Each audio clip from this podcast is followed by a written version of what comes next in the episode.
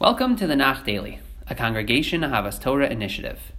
Today, we are going to deal with chapters 10 through 12, which function as a unit, and so we'll deal with them as such, and also in this way prepare for the weekend ahead.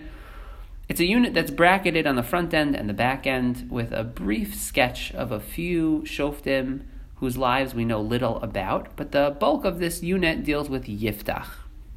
Let's jump right in. Chapter number 10 opens with that that little uh, brief treatment of a few shoftim, and then it tells us that the nation falls again into sin. But this time, it lists in great detail all of the gods that the Bnei Israel were worshiping: Baal, Ashtoret, the gods of Aram and Sidon, Moab, Ammon, and the Plishtim. But we were not worshiping our God, God with a capital G.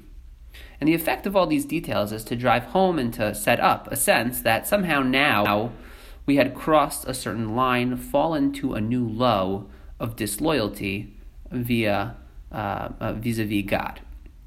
Hashem then punishes us, punishes the Bnei Israel by dispatching the Plishtim and the uh, people of Ammon, Plishtim being from the southwest and Ammon from the east, uh, against us. And our focus in these prakim will be in the campaign against Ammon. Apparently, this was a particularly oppressive regime, no doubt in proportion to the Bnei Israel's sinfulness. And Bnei Israel then call out to God, who responds by telling them, Go and call out to your precious idols. Let them save you. Hashem is clearly extremely angry, so to speak, kaviyachal, but using the terms uh, that we that we understand and that are intuitively available to us. So Hashem is extremely angry at the Bnei Israel. The people then call out and say, Hashem, just give us one more chance. Please save us now. Intervene, and uh, you can punish us uh, another time, but but we really need you right now to intervene. And Hashem ultimately does not respond to that in the affirmative, but we're told that Hashem couldn't countenance seeing the Bnei Israel, Bnei Israel suffer in the way that they did, and we're made to understand that Hashem therefore um, inspires and causes Yiftach to be successful as the shofet that will come up now uh, in the following parak. Before we get there, though, what's fascinating about this parak is how abstract it is.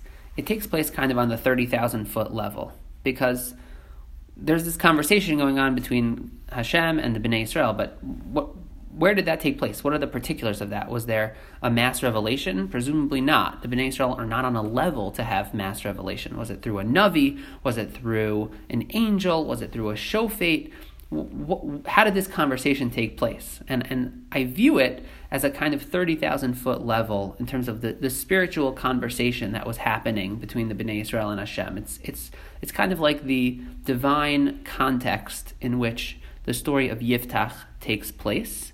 And it, it tends towards this kind of abstract spiritual conversation happening between Hashem and the Jewish people.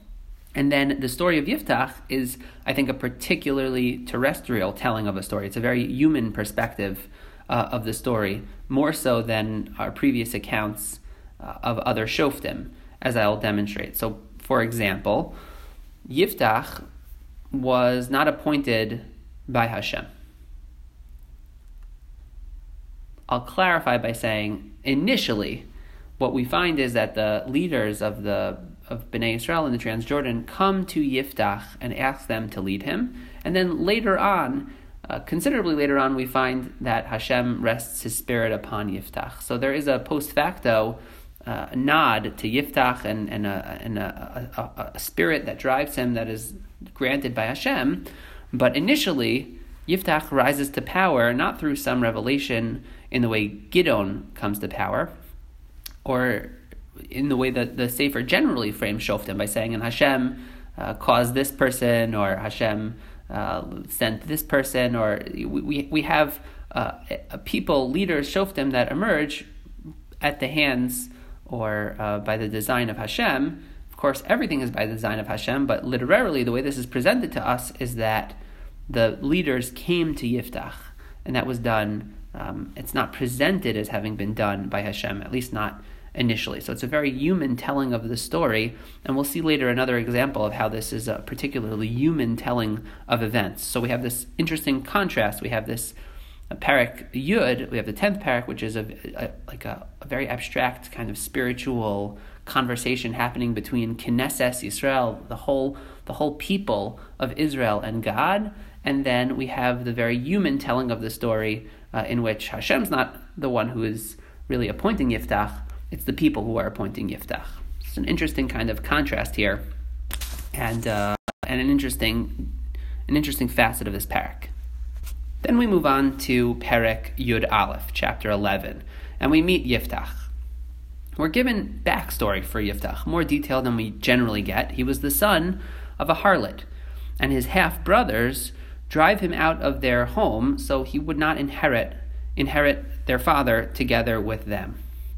The story is vaguely familiar. It's, it's kind of like Yishmael's story, Yishmael being driven out by Sarah, uh, only that Yishmael was the son of Hagar, who was a handmaiden of Sarah, not a harlot. So our story, not only does it kind of imagine what would happen if a Yishmael type character became the protagonist, right, rather than being kind of pushed to the margins of history, if if Yishmael actually became the leader, but uh, it imagines someone who's even lower on the totem pole, even more marginal, becoming a leader of the nation, because Yiftach is the son of a harlot.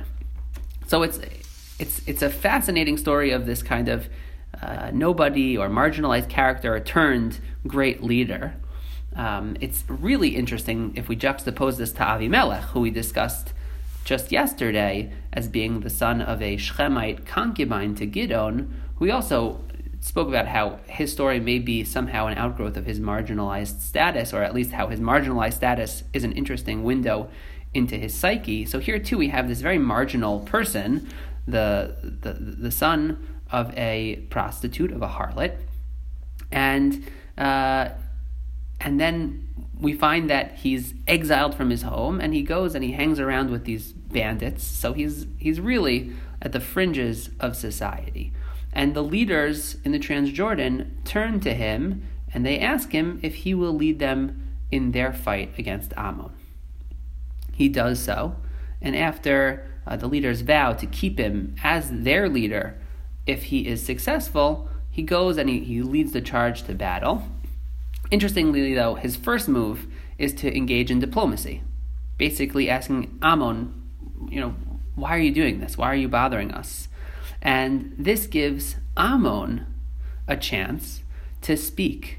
And for the first time, it, it gives us the enemy's perspective. And this ties back to what I was the point I was making before about the, this narrative of, of Yiftach being a particularly human telling of the story. Up until now, uh, when the people of Israel sin, Hashem sends enemies to punish them.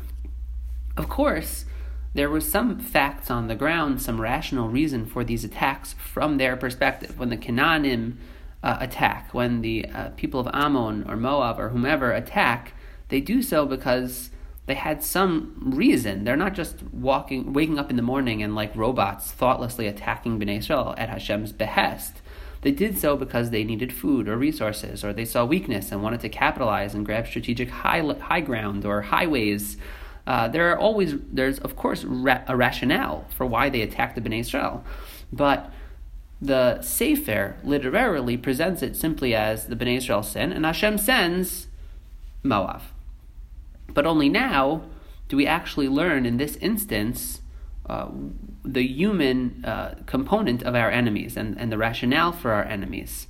And we're told they're, they're doing this for X and Y reason. Fascinating to consider, but we're not going to deal with that today. What the reason that they give is. But the point is the very fact that we're getting the human exp- ex- experience of our foes and, and what's driving them. And it's not simply we sin, so Hashem sends them, is another uh, dimension of how this is such a human telling of the story in a way that actually departs from everything that we have seen so far. Bottom line is, they end up fighting. Yiftach is victorious, and then he returns home after battle. Parenthetically, before the battle, Yiftach promises to Hashem that if he's victorious, he's going to sacrifice whatever and presumably whomever comes out of his house first to greet him. I suppose we would have to assume he was saying he was assuming an animal was going to come out to greet him, but unfortunately, it was his one and only daughter who comes out to greet him, and he and he offers her as a sacrifice, dutifully honoring his word, and his daughter amazingly likewise. She doesn't put up a fight, also out of deference to the, the power of his vow, which is just so odd. It's this remarkable, this episode is so hard to wrap your head around because it's this remarkable sense of loyalty and integrity and faith expressed by Yiftach in honoring his word uh, in a way that really evokes, and is meant to evoke literally, Akedas Yitzchak, the binding of Isaac, which is pretty much the pinnacle of human fealty and loyalty to God. But here, Yiftach uh, attains that in a way that's obviously not celebrated and is obviously so perverse and so off base and so tragic. So, what do you do with, with that mixture of emotions? And I think that we need to think about Yiftach uh, on a few levels as very much a product of his time.